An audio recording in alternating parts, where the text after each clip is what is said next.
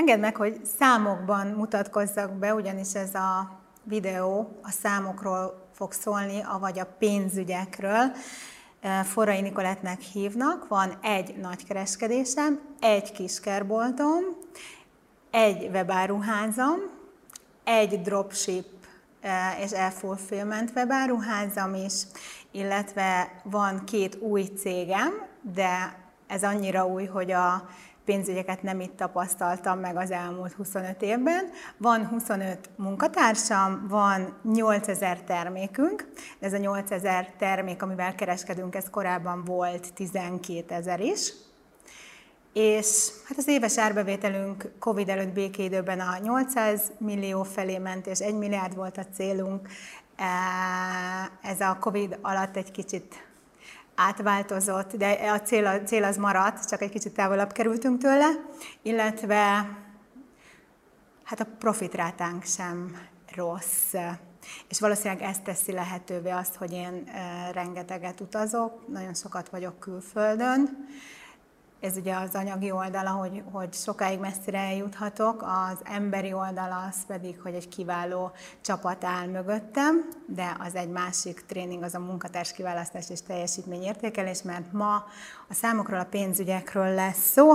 Kiválasztottam ezt a New York képet ide magam mögé, egyrészt mert imádom New Yorkot, nagyon szeretek ott lenni, a kagylók pedig azért vannak itt, mert ha tehetem, és mindig megtehetem, én New Yorkból leszoktam repülni, főleg, hogyha tél van, és télen vagyok New Yorkba, Miamiba, vagy pedig a másik partra, Los Angeles, San Francisco, San Diego az egyik nagy kedvencem.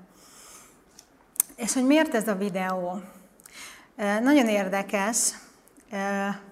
Föltettem egy kérdést így a Facebook csoportba, hogy kinek milyen kihívásai vannak, milyen anyagot szeretne tőlem, mert ugye nagyon sokan megkérdeznek, hogy ezt hogy csinálod, hogy állandóan külföldön vagy, mégis megy a céged, teljesen önjáró a céged, és majdnem mindenki a 4 variáció közül az értékesítést választotta,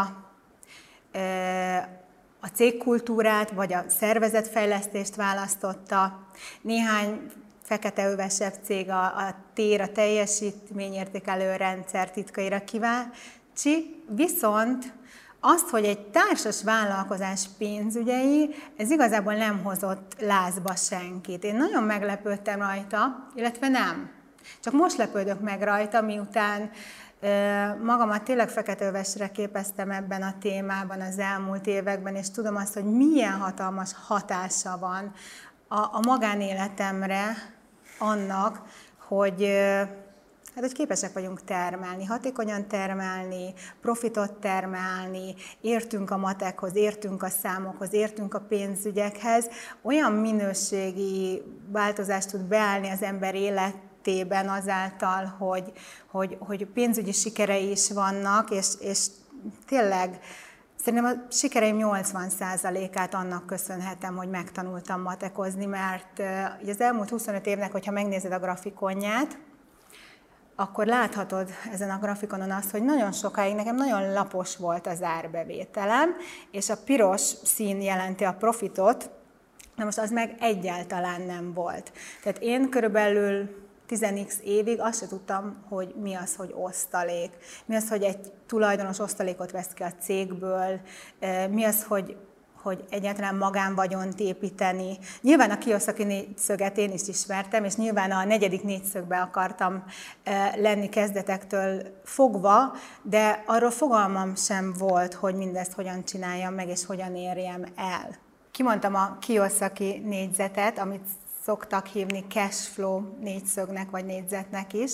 Ha nem ismernéd, akkor itt láthatod. És láthatod ezt a 4 területet, ami gyakorlatilag a pénzkereseti vagy pénztermelési lehetőség. Ugye a négyzetben az A-val jelölt terület az, hogy alkalmazottak vagyunk és van munkabérünk.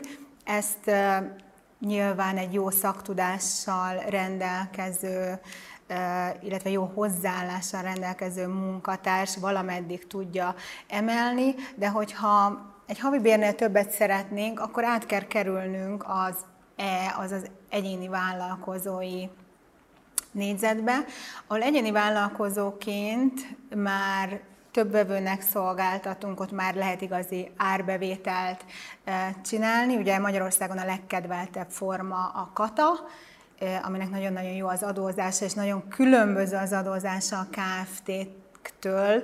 Rengeteg katás barátom kérdezte tőlem azt, hogyha a katát kimaxolta, és mondjuk egy KFT-t kell csinálnia, akkor mi vár rá adózás és minden pénzügyi tekintetbe. Nos, ez az egyik, amivel szeretnék segíteni ezzel a videóval.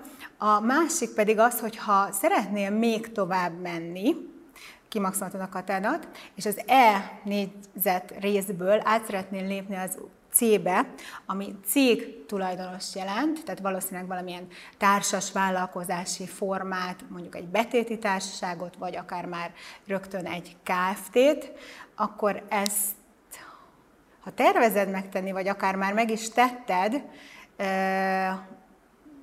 milyen... Hát nem szeretem a tanács szót, de a 25 évben, az elmúlt 25 évben annyi minden összegyűlt tapasztalat, inkább azt mondom, tehát az elmúlt 25 év tapasztalatainak sokasságát elővéve megosztanám veled, hogy milyen egy cég tulajdonosnak lenni, milyen egy KFT tulajdonosnak lenni akár, és miért érdemes odafigyelni a matekra. Egyébként talán leginkább azért, hiszen egy vállalkozónak az álma ugye, hogy független legyen, elsősorban anyagilag, de időben is, és akár földrajzilag is, akár abban is, hogy a kapcsolatait ő maga válogathassa meg, és olyan emberekkel vegye körül magát, akik között tényleg jól érzi magát, mert szerintem minden aspektusa a gazdagságnak, a fizikai és a lelki, vagy akár szellemi, spirituális is nagyon fontos. Tehát, hogyha a C-ből szeretne tovább lépni egy még nyugodtabb és egy még nagyobb jövedelmet jelentő szintre, ami a befektetői szint, akkor ezt megtehesse. Meg lehet tervezni ezt az utat egyébként. Mint sok minden másra, legtöbbször elég az, hogyha rárakjuk a figyelmünket, és tudjuk azt, hogy ha az utunk elején is járunk, de hogy hova szeretnénk az utunk végén eljutni. Még akár azt is hozzátervezteted, hogy mikor szeretnél oda eljutni. Én 20 éve olvastam Kiyosakinak a könyvét, akitől ez a négyszög származik, és már akkor folyamatosan fontolgattam, érlelgettem magamba azt a gondolatot, hogy kicsiből hogy tudnék nagyobb lenni. Most azt mondanám, hogy sok pénzt keresni, de ennél talán sokkal fontosabb az, hogy minél több embernek segíteni, és hogyan tudnám mondjuk akár 40 évesen is nyugdíjazni magamat, hogy tényleg már csak a szabadságnak, a kettelléseimnek élhessek, és ne a cégemben dolgozzak. Volt egy olyan szakasz, amikor rengeteget dolgoztam a cégembe, ugye ez az egyéni vállalkozó és cégépítési korszak volt, de most már hál' Istennek eljött az a szakasz, amikor ezt nem kell tennem, csak akkor, hogyha akarom és szeretném. Egyébként munkanélkül nem tudok élni, ezért most 2 új céget is alapítottunk, de ez már egy másik téma, de el lehet jutni akár 40 éves korodra is odáig, hogy tényleg egy kellemes, kényelmes, mondjuk nyugdíjas életet érjél, amiben mindent belepakolhatsz, amit te szeretnél. Viszont ehhez szerintem kell tudni matekozni. Azaz kell ismerni a pénzügyeket, kell ismerni a könyvelési dolgokat, az adózási dolgokat, és engedd meg, hogy akkor ebben segítsek. Én 25 olyan mini területet találtam, vagy fogalmazhatnék úgy is, kulcsszót találtam, amit, ha beraksz a céged életébe, és amire, hogyha odafigyelsz a jövőben, akkor nyugodt szívvel garantálom azt, hogy az eredményedet, és az eredményedet nem feltétlenül az árbevételedet, mert ugye ezt a vállalkozói játékot nem árbevételre játsszuk, hanem árrésre és eredményre. Tehát az eredményedet megszoksz meg, sok szó, rossz hatod. Nekem a kezdeteknek az eredménye, ami hát nagyon-nagyon minimális volt, azt a 100-szorosára sikerült emelnem, és ezt te is meg tudod csinálni, csak egy kicsit tudatosnak kell lennünk, és tudom, hogy a matek meg a pénzügyek az, akitől mindenki hányik, Én is régen így voltam vele, tehát gyűlöltem, utáltam, csak ahhez ne kelljen hozzányúlni. Viszont, ahogy a grafikonon láttad, ahol úgy döntöttem, illetve most még egyszer megmutatjuk ezt a grafikon, ahol úgy döntöttem, hogy tudatosan elkezdek foglalkozni a pénzügyeimmel, látod, hogy milyen meredeken jön maga az árbevétel, és ez a kék rész, és látod azt is, hogy hogyan hozza magával a piros részt, azaz az eredményt, a pozitív előjelű eredményt, azaz a nyereséget. Szóval, hogyha te is a Kiyosaki négyszögnek a passzív jövedelem kockájába igyekszel, és vagyont szeretnél építeni, akkor különösen fontos az, hogy a cégépítésed során jó legyen a matek és a pénzügyeid, és akkor kezdjük ebben a 25 kulcsfontosságú dologgal, területtel vagy kulcsszóval, ami elé be akarok szúrni két sztorit, és ez a női vállalkozóknak szól, úgyhogy ha te férfi vagy, akkor most nyugodtan gurizd át ezt a néhány percet. És a hölgyeknek, hölgyvállalkozóknak szeretnék, mind a kettő Balihoz kötődik, mind a két sztori. Egy jó pár éve kim voltunk Balin egy nagyobb társasággal, és én akkor váltam el, és annyira cukik voltak a barátaim, ajánlgattak mindig valakit, hogy összehozzanak, és amikor így mondták, hogy van egy srác, és sok pénze van. Ez is így hozzá volt téve az ajánlathoz. És így visszanéztem a barátomra, valakinek a férje volt egyébként, és így ránéztem, és csak annyit mondtam, de hát nekem is. Miért kéne nekem az ő pénze? Tehát mi hölgyek, hölgyvállalkozók ugyanúgy meg tudjuk csinálni azt a pénzt, és nem szükséges ahhoz, hogy jól éljünk, mondjuk gazdag emberhez, férhez menni. Én legalábbis a szívemre szeretek hallgatni, és a szívem után megyek. A másik sztori az meg múlt héten volt szintén Bali, a lányok az edzőteremben mondják azt, hogy ú, de jó, és mész Balira, milyen paradicsomi környezet, milyen gyönyörű az egész, már csak egy gazdag pasi kéne. És akkor ezt így megint nem értettem, hogy nem feltétlenül kell gazdag pasi. Tehát egy nőnek ugyanúgy megvan a pénzteremtő képessége. Szóval zárójel bezárva, a matek az hölgyeknek és uraknak is szól, és kezdjük rögtön a legelején, hogy a Kiyosaki négyzetet kivetítettük az előbb, és látjuk azt, hogy van egy aktív szakasz a cégépítés, miután az egyéni vállalkozásból kimozdultunk, ahhoz, hogy egy passzív jövedelmet is beáramoltassunk az életünkbe. Én már nagyon régen elkezdtem tervezgetni, ha majd a cég jól fog menni, akkor mi lesz az én vagyonépítési metódusom, és akkor én jól kitaláltam magamnak, hogy mini garzonokat fogok venni, mert ha majd öreg leszek, akkor öreg mamiként végig gyalogolok a folyosón, ahol van mondjuk 12 minigarzonom, amit bérbe adok, és jól beszedem a bérleti díjat, és ebből fogok élni nyugdíjas éveim során. És ilyenkor mindig beugrik Tony Robbins és az ő tanítása, amit nagyon szeretek, és most megosztom veletek, bár nem pénzügyi téma. Az egy dolog, hogy van egy anyagi oldala a sikernek, de szerintem, ha ez nem áll három lábon, ugye Tony azt mondja, hogy triádnak hívja ezt a háromszöget. A háromszög egyik sarka a soul, a másik sarka a mind, a harmadik pedig a body, azaz a lélek, a szellem és a test.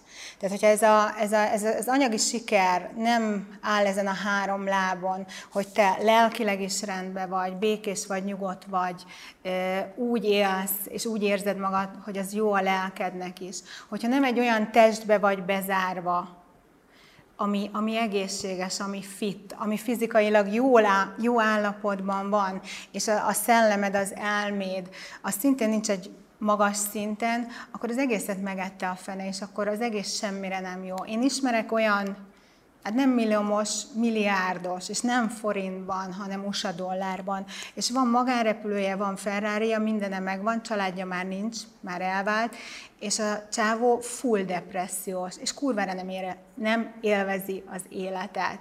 Tehát az anyagi siker pusztán önmagában semmi, hogyha nincsenek mellette az egészség, a jó emberi kapcsolatok és a testi, lelki, szellemi jó állapot, és hogy jól érezzük magunkat a bőrünkbe. Engedd meg, hogy egy picit távolabbról induljak el a pénzügyek felé, és az egészet így belehelyezzük a nagy egészbe, amit vállalkozásnak hívnak, és aminek ugye te vagy az irányítója, én úgy szoktam mondani, az origója, minden belőled ered gyakorlatilag, hogy mit teremtesz. Sokszor érzem azt, hogy ennek tényleg csak a gondolat szabhat határt, hogy el tudjuk-e képzelni azt, hogy mit hozunk létre, akár pénzügyileg is. Szóval te vagy az origója annak a tevékenységnek, amit csináltok a cégedbe, vagy ha kezdővállalkozó vagy, létre akarsz majd hozni. Te döntöd el, hogy hogyan mozogsz a piacon, milyen stratégiával mész előre, és hogy milyen üzleti modellt alkotsz meg. Az üzleti modell irányából közelíteném meg, és el fogunk jutni, ígérem, a pénzügyekig. Először 5 olyan alkotó elemen mennék keresztül, csak így csekkolni a te vállalkozásodat is, ami mellé remélem, hogy pipát tudsz rakni, mert csak akkor tudunk a pénzügyekről beszélni. Az egyik az az, hogy hogyan jutsz a pénzedhez, ezt revenue modellnek is hívják, tehát gondolom ez neked is megvan maga a folyamat, hogy mit értékesítesz és hogyan kapod meg érte az árbevételt, a pénzt. Gondolom tervezed is a forgalmat, megvan az eladásodnak a mikéntje, módja. Ugye megvan az is, hogy a pénzért te mit adsz cserébe. Ezt ugye termék általában, vagy szolgáltatás, amit eladunk. Tehát valamilyen terméktípusod, product type-od van. Az is meg kell, hogy legyen, hogy ezt a terméket hogyan juttatod el a vevőthöz, aki fizetni fog érte, és akitől a pénz van, ez a harmadika, vagy a delivery modell. És azt is tudnod kell, mert ugye nem rögtön azzal kezdődik, hogy kiszállítom neki a terméket, hanem hogy őt, a vevőt hogyan hozom be ebbe az egész rendszerbe, ez Acquisition Channel a neve, és ez a negyedik olyan összetevő, amit nagyon kell tudnunk, hogy hogyan működtetjük. És az ötödik az, hogy ha már ott van, akkor hogyan győződ meg, hogy ő vásároljon, és ez a selling taktika, az értékesítési taktika. Egyébként van egy értékesítési videóm is, ami hát nagyon minket tükröz, és hogy most megvan az, hogy honnan jön a pénz, és miért jön a pénz hozzád. Nézzük át azt a 9 elemet, amiből az üzleti modelled neked is áll. Ugye az egyik az értékajánlat, a value proposition, tudod azt, hogy mit adsz el, tudod azt, hogy annak milyen értéke van, megfelelően árazod, tudod azt, hogy ahhoz egy jó árrés társul, ami az összes költségedet fedezi, ugye? Tudod azt, hogy kiknek adsz el, kik az ügyfeleid, kik a vevőid, tehát ismered a piaci szegmest, akinek értékesítesz, és tudod azt is, hogy hozzájuk milyen csatornákon, ugye én azért mondok csatornákat, mert multichannelben mozgok, de szerintem a mai világban már mindenki értékesít online, többféle verzióban, offline is akár, és az értékesítési láncba bármilyen helyet, vagy akár bármilyen sok helyet is elfoglalhat, ami egy nagyobb árést és nagyobb forgalmat biztosít számára. Kezeled ezeket a kapcsolatokat, az ügyfélkapcsolataidat, tehát erre is megvan a módszer. Létrejön az árbevétel, amiért dolgozunk, a revenue. Mellette ugye nyilván mindenkinek van egy csomó költségek kiadása, de ezeknek a költségeknek nálad is van egy valamiféle struktúrája. Ide szokták még sorolni az erőforrásokat, nagyon fontos. Az erőforrás alatt én sokáig csak azt értettem, hogy anyagi, de nem. Sokszor egy döntésnél, már egy bizonyos cégméretnél az anyagi erőforrás igény sokkal hátrébb sorolódik, mint mondjuk az emberi erőforrás igény, hogy mindezt megvalósítani, létrehozni, megteremteni. Oké, hogy ennyi pénz kell hozzá, de mennyi idő kell hozzá, mennyi energia kell hozzá, mennyi ember kell hozzá. Ilyenkor mindig eszembe jut egy barátom mondása, aki azt szokta mondani, hogy egy idő után már nem az igenek, hanem a nemek kimondása határoz meg egy cégvezetőt, egy tulajdonost.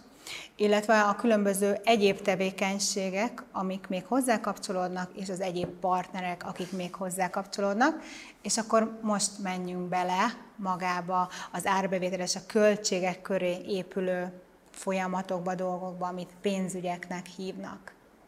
Ezt a 25 kulcsszót, amin a pénzügyi sikereink, illetve a vagyonépítésünk múlhat, 25 kis kártyára írtam föl.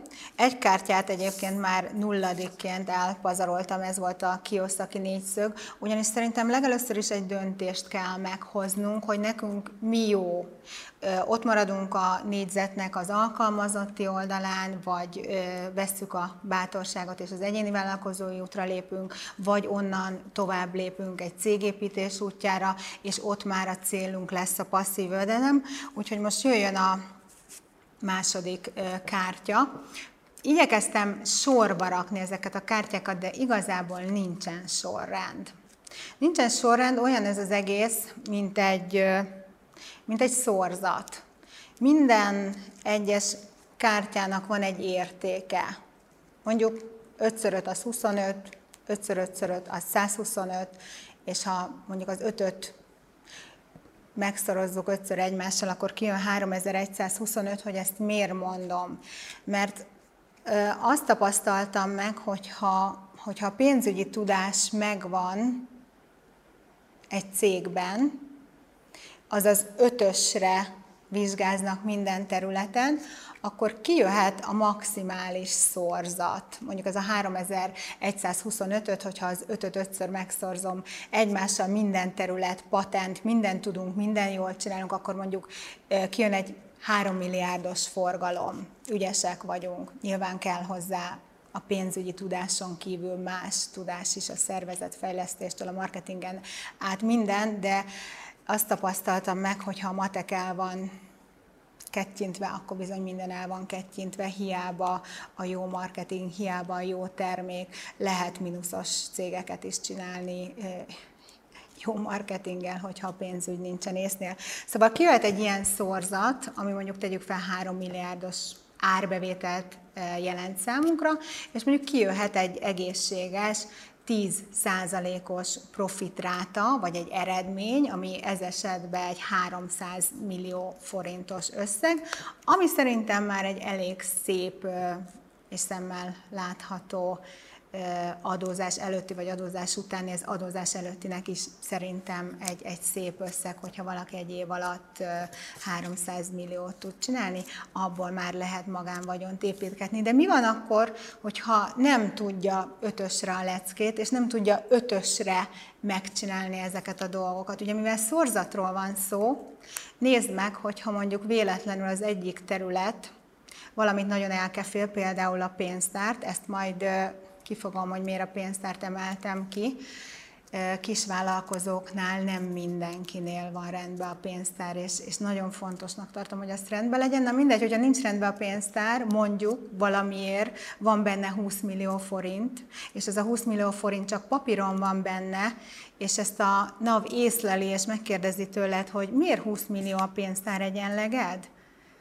Akkor bizony a szorzatnak ez nem 5-ös, hanem még csak 1-es ülj le se, hanem kb. 0 lesz, és teljesen kinullázod magadat, mert jó nagy büntik várhatóak. Tehát, hogyha nincs rendben a könyvelés, és nincs rendben például a pénztár, és a szorzatnak az egyik részét kinullázod, akkor az eredmény is 0 lesz. Tehát nem lehet pozitív, sikeres és nagy céget építeni, hogyha ezek a dolgok nincsenek benne rendben. De hogyha a szorzatból csak az egyik elem is 1-es, vagy 2-es, nézd meg 1-essel mi a szorzat. Hogyha az egyik tagja 1, akkor az marad 1. De ha 2-es, az is nagyon lehúzza, és lehet, hogy egy pár 10 milliós céget lehet csinálni, csak a pár 10 milliósból meg nem lehet kivenni, mondjuk ha az a vágy és a cél, mondjuk 100 milliós profitot, osztalékot. Szóval ezért nem tudtam választani a kártyáknak a sorrendje közül, hogy mi a sorrend, mi a legfontosabb, mert egyszerűen az egésznek úgy kell összeállnia, mint egy puzzle-nek. Amit viszont így segítségképpen kiválasztottam, az a 4 sarok, a puzzle-nek a 4 sarka, és legelőször erről kezdek el beszélni, utána pedig majd a puzzle belselében található, a 4 sarokkockán kívüli kulcsszavakról.